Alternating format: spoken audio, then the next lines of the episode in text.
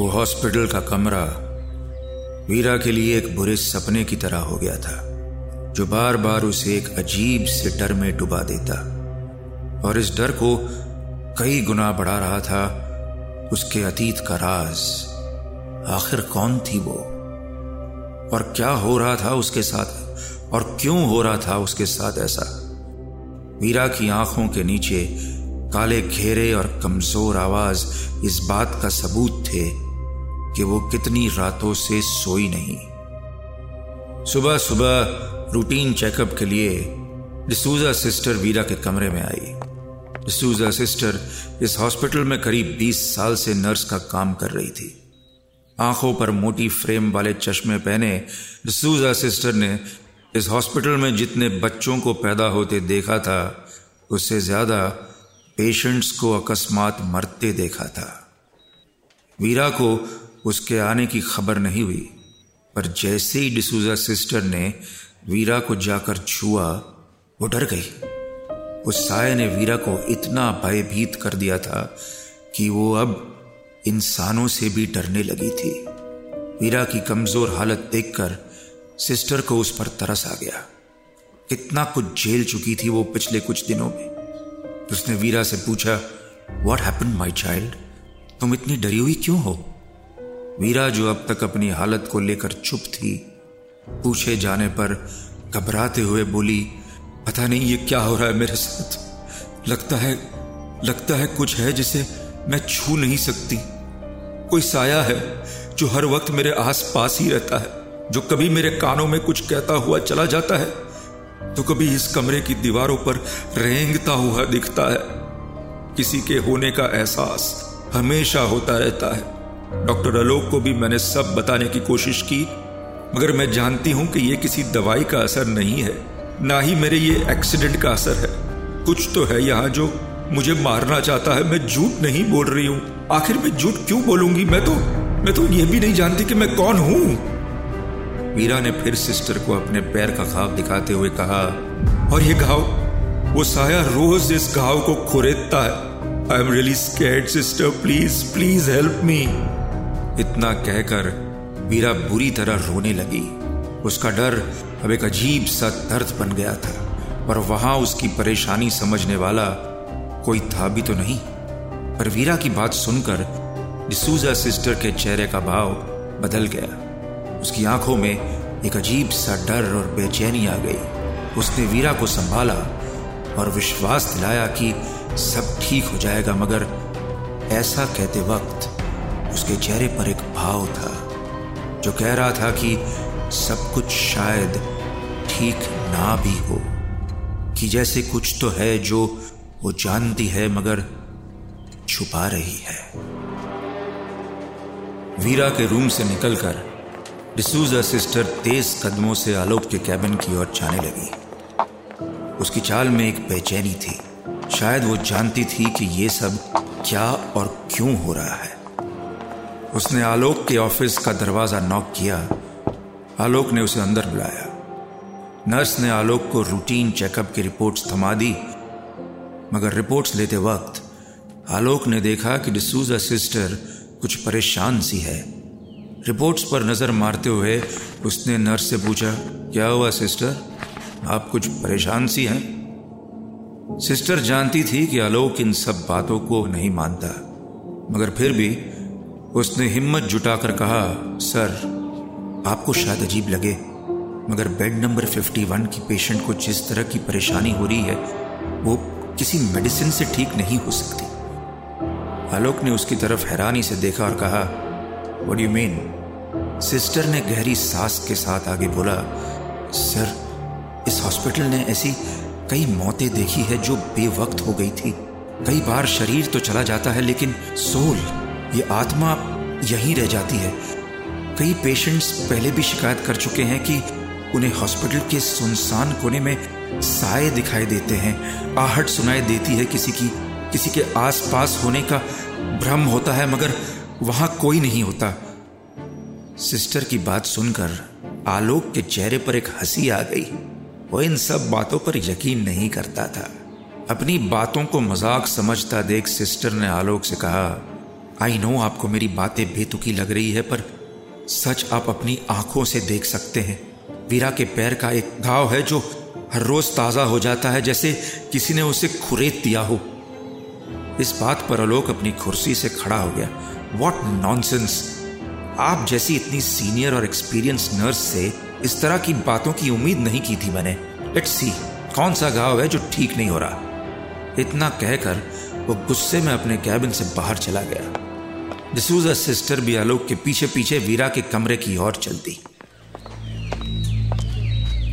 वीरा के कमरे का दरवाज़ा खुला था और रात भर से जागी वीरा की बस अभी आँखें लगी ही थी। दिन की रोशनी में उसे उस साय का डर थोड़ा कम था। उन्होंने वीरा को जगाया नहीं। बस आलोक ने चादर हटाकर वीरा के पैर का घाव देखा और वो थोड़ा हैरान हो गया। सिस्टर की बात सही थी। घाव वाकई ताज़ा था। आलोक ने उसके बाद वीरा के नाखूनों को देखा। कहीं ऐसा तो नहीं कि ये सब वीरा ही कर रही थी, पर उसके नाखूनों में कोई निशान नहीं थे। वो सोच में पड़ गया, मगर ऐसा कैसे हो सकता है? एक्सीडेंट के बाद वीरा के शरीर पर इससे भी कई ज़्यादा गहरे घाव रिकवर हो गए थे, मगर एक छोटा सा घाव कैसे नहीं भर पाया? और तो और, घाव को देखकर ऐसा लग रहा था जैसे अभी कुछ मिनट पहले का ही हो। ये देखकर आलोक भी हैरान था। आलोक ने एक नज़र डिसूजा सिस्टर को देखा और फिर कुछ कहे बगैर वहाँ से चला गया। उसे भूत प्रेत पर विश्वास नहीं था, मगर कुछ तो था जो उस लड़की को परेशान कर रहा था। ये बात तो वो मान गया था। मगर आलोक शायद ये बात नहीं जानता था कि इस तरह की नज़रअंदाजी की ओट में ही काले साए परपते हैं और डराते हैं। आलोक और डिसोजा सिस्टर को गए। अभी कुछ मिनट ही हुए थे कि वीरा की पलकें खुलने लगी। कुछ जलने की बू आ रही थी उसे। देखते ही देखते मांस के जलने की बदबू सारे कमरे में फैल गई। ऐसा लगा जैसे आग कमरे के ही किसी कोने में जल रही हो। वीरा बुरी तरह से जाग गई थी और डर फिर उस पर हावी होने लगा था। वो समझ गई थी, वो शैतानी साया यहीं कहीं है। धीरे धीरे हॉस्पिटल के कमरे की नीली दीवारें एक काले साए से ढक गई, जैसे किसी ने काला पेंट कर दिया हो। बाहर से आती हुई लोगों की आवाज़ गेट के अपने आप बंद होने के साथ धीमी हो गई। जिस चादर को ओढ़कर वीरा आराम कर रही थी, वो धीरे धीरे खींचने लगी। जैसे कोई उसके पैरों के पास खड़ा हो और चादर हटा रहा हो। वीरा ने चादर को कस के पकड़ लिया और वो धीरे धीरे बोलने लगी, ये सच नहीं है, ये सच नहीं है। ये सिर्फ़ एक सपना है, ये सच नहीं है। पर उसके सच और सपने का भ्रम तब टूटा जब उसे अपने गाल पर कुछ गीला सा महसूस हुआ। हाथ से पोछ कर जब उसने देखा तो पता चला कि वो गीली सी चीज़ खून थी, जो कहीं ऊपर से टपक रही थी। तब उसकी धड़कन तेज होने लगी थी। वो चाहे जितना खुद को समझाए, पर ये सब सच में हो रहा था। खून की बूंद अब लगातार उसके ऊपर गिर रही थी। वो डर के चीखने लगी, पर उसकी आवाज़ बाहर ही नहीं जा रही थी।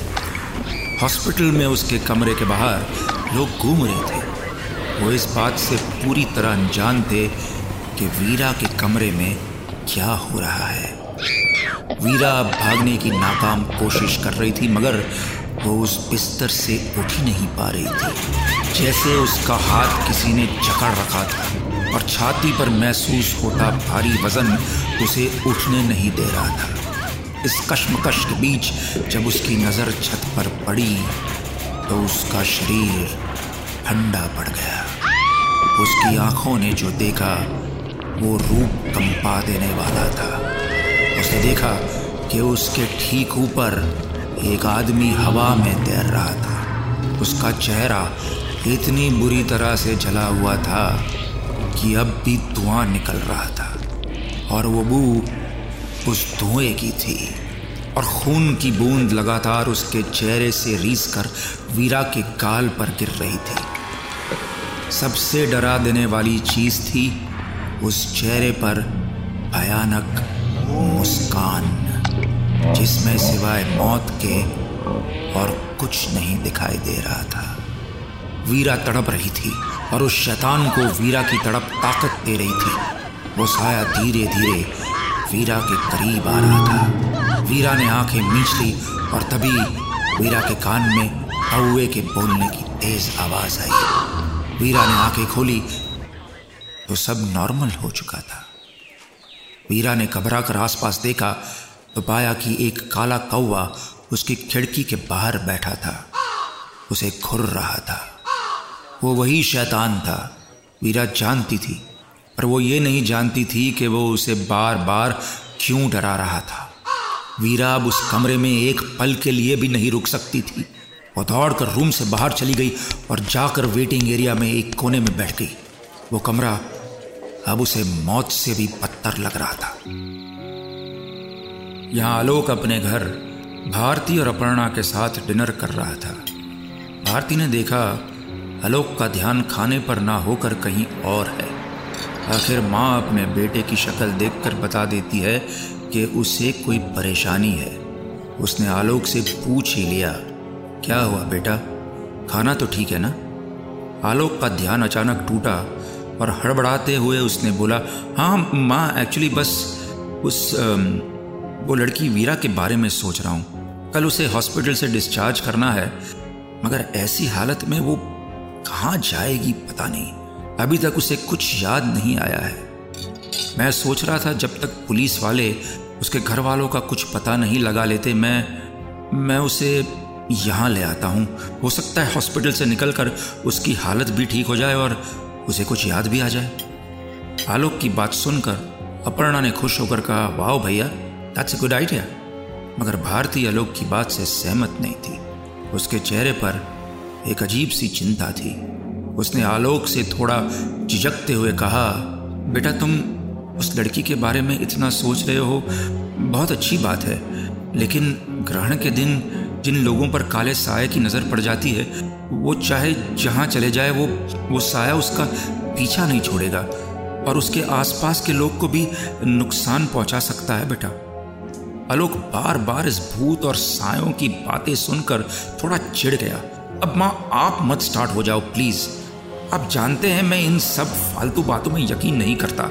मैं उस लड़की को यहाँ इसलिए ला रहा हूँ क्योंकि वो वो मेरी रिस्पॉन्सिबिलिटी है।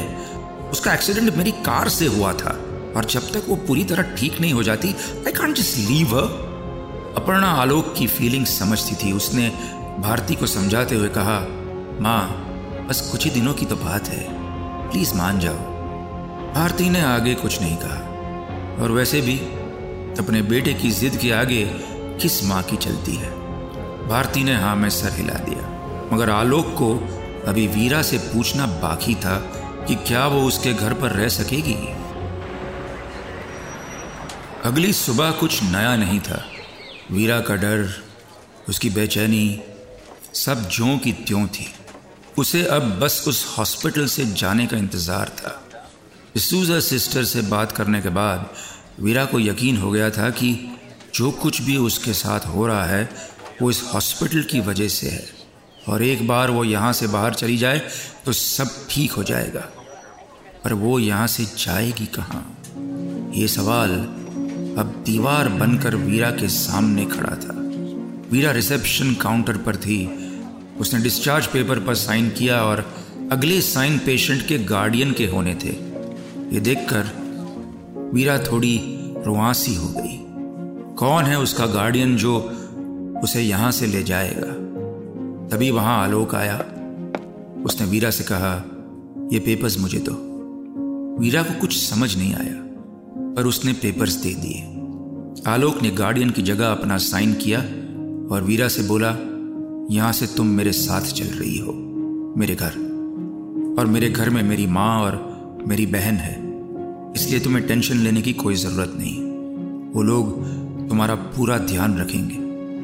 वीरा को कहीं ना कहीं इस हॉस्पिटल से बाहर निकलने की राहत तो थी, मगर अब वो डॉक्टर आलोक से और एहसान नहीं लेना चाहती थी।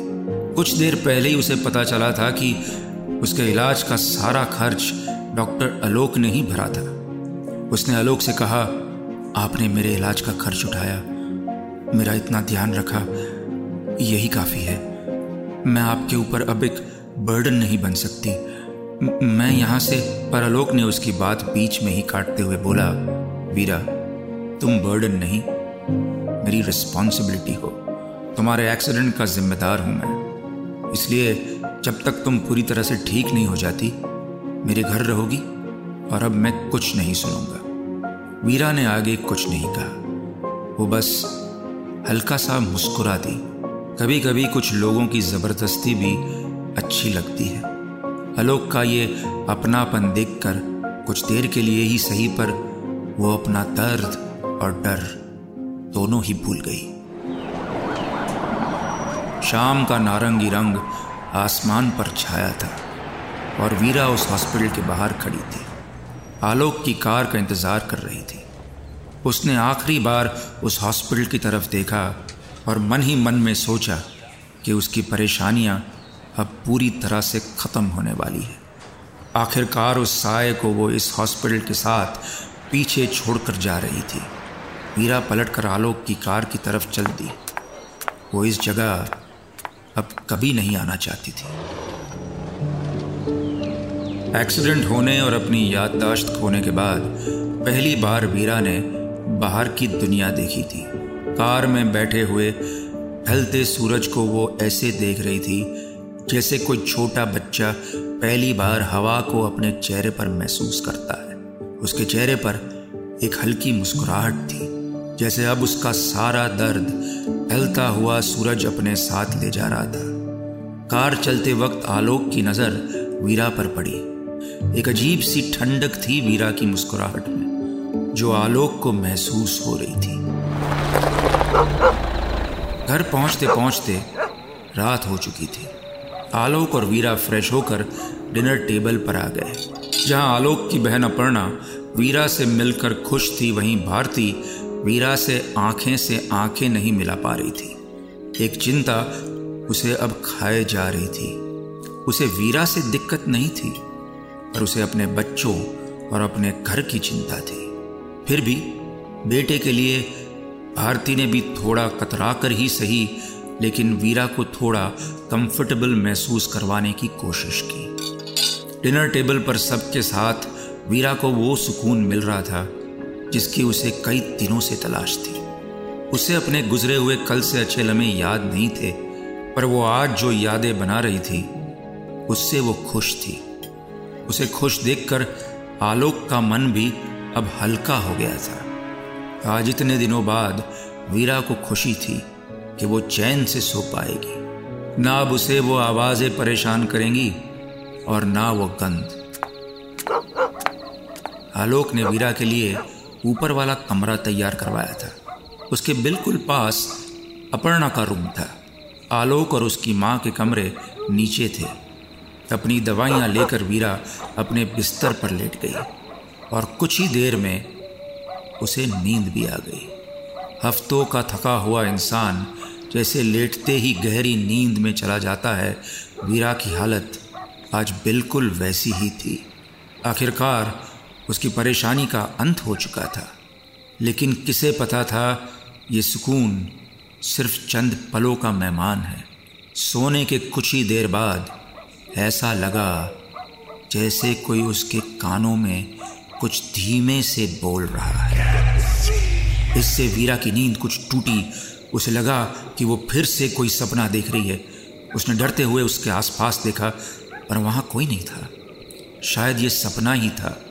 उसका डर उसे ये सब सुनने पे मजबूर कर रहा था।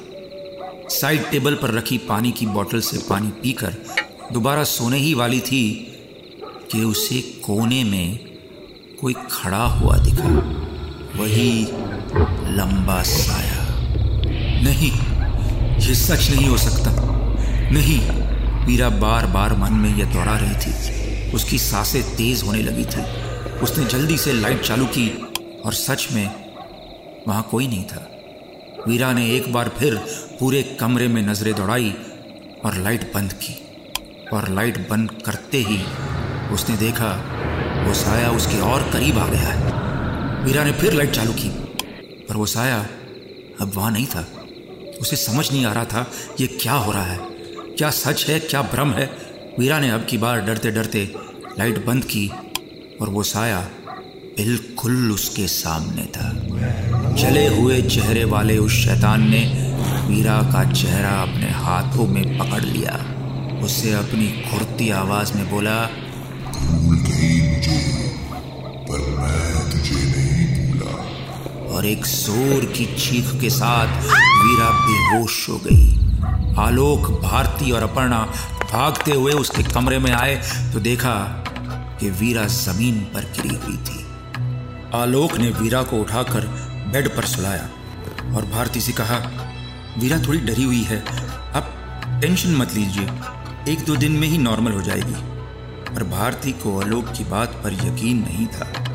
वो जानती थी कि कुछ गड़बड़ है, पर उसने कुछ कहा नहीं। वो तीनों उस कमरे से बाहर चले गए, पर उस कमरे में वीरा अकेली नहीं थी। वो साया भी था।